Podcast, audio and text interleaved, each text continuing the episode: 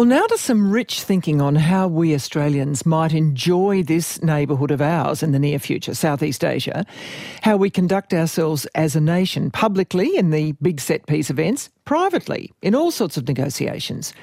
Well, no doubt by being ourselves, as the Prime Minister's been saying of late, but maybe too by varying our tone, by re examining some of our prized cultural habits would we compromise ourselves by doing so? Let me read you a pretty bracing description from a former senior Singaporean Foreign Affairs bureaucrat describing Southeast Asian diplomacy's approach that it's, quotes, instinctively promiscuous, not monogamous, seeking to hedge, balance, and bandwagon simultaneously, which is tricky, to say the least. Is it advisable in this era of great power rivalry? Well, this is one of several arguments advanced in a new edition of the Journal Australian and Foreign Affairs titled Our Unstable Neighbourhood, the contest for Southeast Asia. And two of the contributors, Alan Gyngell and Kishore Mahbubani, join me now. Alan Gyngell's had a long career in and around Australian foreign affairs, as has Kishore from his vantage point in Singapore. Welcome to you both. Good morning. Hi, hi, Geraldine. Now, you offer, Kishore, two distinct choices for Australia's strategic direction in our region, and you like telling us Australians how we should think about these things. We can either be the bridge between the East and West or the tip of the spear.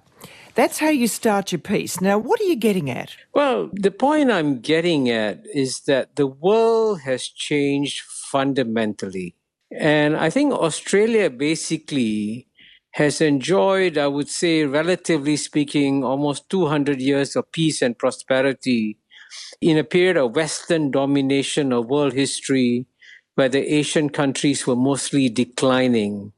Now we're hitting a major turning point in human history where, in a sense, Western power is receding, especially from East Asia and the Asian century is beginning. So it's a completely new geopolitical environment for Australia. It just cannot just tinker with its policy. It's got to make a fundamental policy decision on where it goes to in the 21st Asian century. And my suggestion to Australia is that it can enhance its own security and frankly help its neighbors by being a helpful bridge between especially Southeast Asia and the West and by so doing, you will gain a lot of goodwill in Southeast Asia and also enhance its long term security. And would that be instead of or together with, and how, if that's the case, our great and powerful friend, our alliance uh, with the ANZUS alliance with the US? No, I think it'd be very important for Australia to retain its close relationship with the United States because the fact that Australia is highly trusted in Washington, D.C. is a major asset and if he could use that trust to help explain to uh, Washington, D.C., why the ASEAN countries don't want to take sides between United States and China, why they want to have good relations with both. Because, as you know, many, uh, unfortunately, silly and ill-informed people in Washington, D.C. are still pushing ASEAN countries and saying, hey, come on, guys, you know, China is the bad guy. You better choose us. We are the good guys. And that's all political naivete uh, needs to be corrected. And I think Australia can do the correction because Australia is trusted. How do you hear this, Alan Gyngell, with a great sort of uh, knowledge of Australian diplomacy and approach to foreign policy? Well, Kishore, as uh, as so often, has some good advice for Australia, but uh, I don't myself think that the answer is for Australians to think of ourselves as a bridge between East and, uh, and West. My late friend Ashton Calvert, former Secretary of DFAT, used to say that the trouble with bridges is that people walk all over them.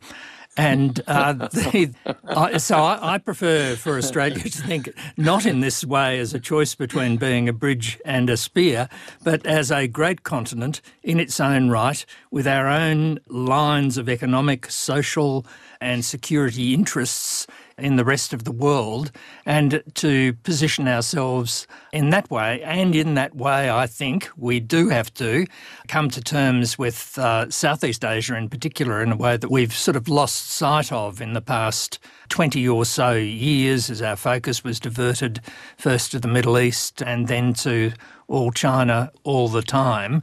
So we, we, we do need to do that. But I think at the same time, we're going to be a real asset for the countries of uh, Southeast Asia in the sort of complex and uh, turbulent times that lie ahead, simply because of our stability, because of our resource base, and because of the way in which, at our best, we do think uh, about Southeast Asia and uh, and the region around us.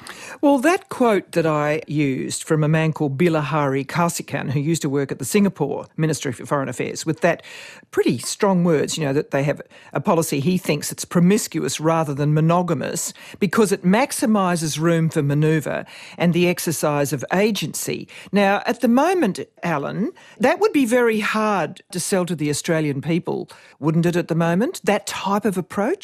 Yes, and it's not going to happen, I don't think. I mean, one thing we know, including from the latest uh, Lowy poll on Australian views of the world, is that the alliance with the United States is deeply grounded in popular support in Australia. So, no Australian government is going to abandon uh, that. And that's why we have to shape a policy in a way that enables us not to be promiscuous, but to deal effectively with both the great powers while making it clear that we're a, an ally of one. Yeah, but you see, uh, Kishore, you give a range of quite specific examples of how you think it is possible, in effect, to walk and chew gum.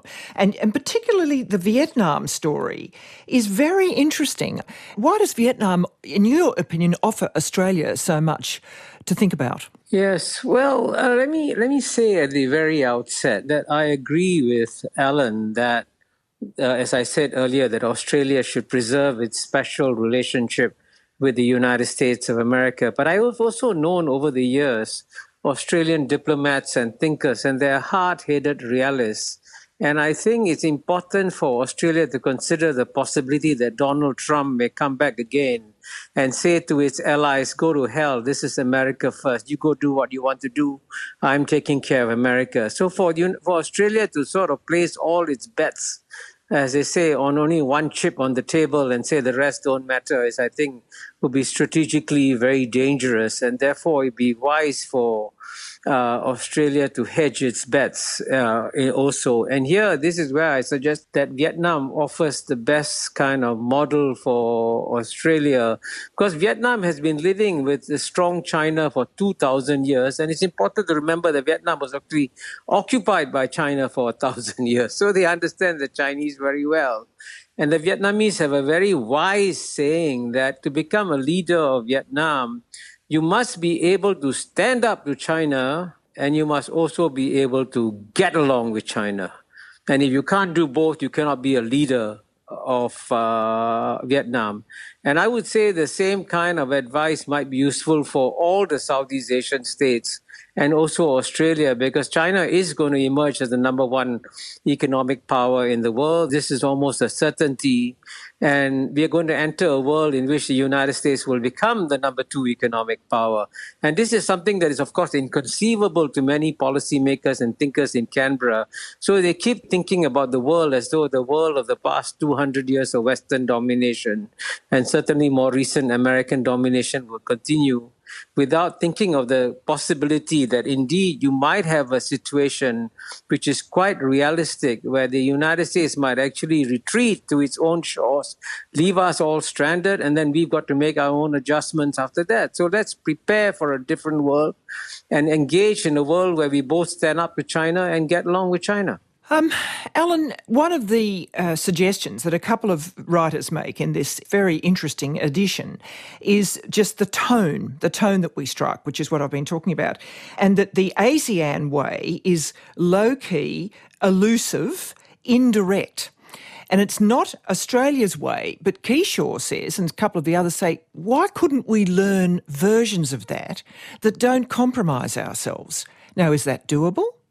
I think it's doable, Geraldine, and I don't know why we don't uh, learn it. I really do think that one of the problems in Australia's relationship with China over the past uh, three years or so has been precisely that. I think we could have had a foreign policy which had exactly the same policies on issues like 5G and uh, foreign interference and so on without the collateral damage, and the collateral damage has come mostly because we've uh, our, our, leaders have been unable to articulate their positions uh, without um, overstating and shrieking and missing out on some of that elusive and uh, and low key uh, ASEAN language. That doesn't mean that you're backing away from your own fundamental principles. Does it look like kowtowing? That's the yeah. Well, I'm. Uh, you know, we all remember. I think Gareth Evans' famous statement that the Australian media has only uh, one story uh,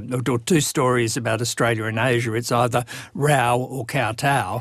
so yeah, you can bet that it would have been uh, uh, seen that way, but it oughtn't to be beyond the wit of sophisticated political leaders and diplomats to work out how to uh, how to articulate that. Uh, Kishore goes into that, I think, very well in his uh, in his own essay in this uh, in this magazine. Can I add one word? I think kowtow is a very emotive word, but actually, if you just change the word to respect, treat Asian countries with respect, that makes a whole big difference. I mean, one of the striking lines in the essay by Alan Gyngell, which I thought was a very important line, he said that in the 1990s, Australian ministers used to go to Washington, D.C., and remind Washington, D.C., that Australia's GNP was larger than that of the 10 ASEAN countries combined. I mean, and that, frankly, the fact that they did that showed to some extent a certain degree of condescension towards Southeast Asia these countries are not really important. Yeah, you know? but to but be now, fair, that's part of an understanding of foreign policy, isn't it? That economic size does determine the. Yes, but that's precisely my point. Now that ASEAN's GNP is three times the size of Australia and will probably become five or six times the size of Australia. So I think ASEAN can help to enhance the security of Australia, but you, we need to develop a respectful relationship. Well, is that now happening? We have had, I'll ask you and then I'll ask Alan, but I just wonder, as somebody from the region, with, say, someone like Penny Wong coming and speaking? Well, as you know, Penny Wong has just come in. The Morrison government, frankly, uh, raised a lot of eyebrows in Southeast Asia, frankly. And, and I think you should also do privately, internally, uh, not publicly, an assessment of how the attitudes of the Morrison government towards Southeast Asia alienated many Southeast Asians. I think it's important to develop a deep understanding of that. I have no doubt that Penny Wong will do a much better job, and I have a lot of confidence in Penny. Alan, can you see a substantive change in the uh, with the, the, new government? Oh, I, th- I, think we are seeing that uh, already. Just going back to those words that Kishore was using about uh, respectful, I, I, think if if there are two words which pop up regularly in the statements of uh, Southeast Asia and in the South Pacific from Albanese and Wong and the others, it's listening and respectfully. So I think that message has got uh, through. And in her speech in Singapore at the International Institute of Strategic Studies, the foreign minister made the uh, important statement. I think that ASEAN centrality means we will always think about our security in the context of your security. So I think, yes, this new government has made it clear that it, it intends to play things uh, differently in the region. I wonder if we could talk about this community of 12 uh, in terms of specifics, because I do think sometimes people say, well, all of this is terribly sort of high flown and abstract. How, how might it actually translate on the ground? And I think, Kishore, you relook at this interesting idea of a community of 12, the 10 ASEAN states, plus Australia and New Zealand, that was floated earlier, I think, by Kevin Rudd, was it not? Am I right? And then it lapsed. Now, you think this is a possible structural way forward? Yeah, actually, it was first promoted when I was permanent secretary of the Ministry of Foreign Affairs of Singapore.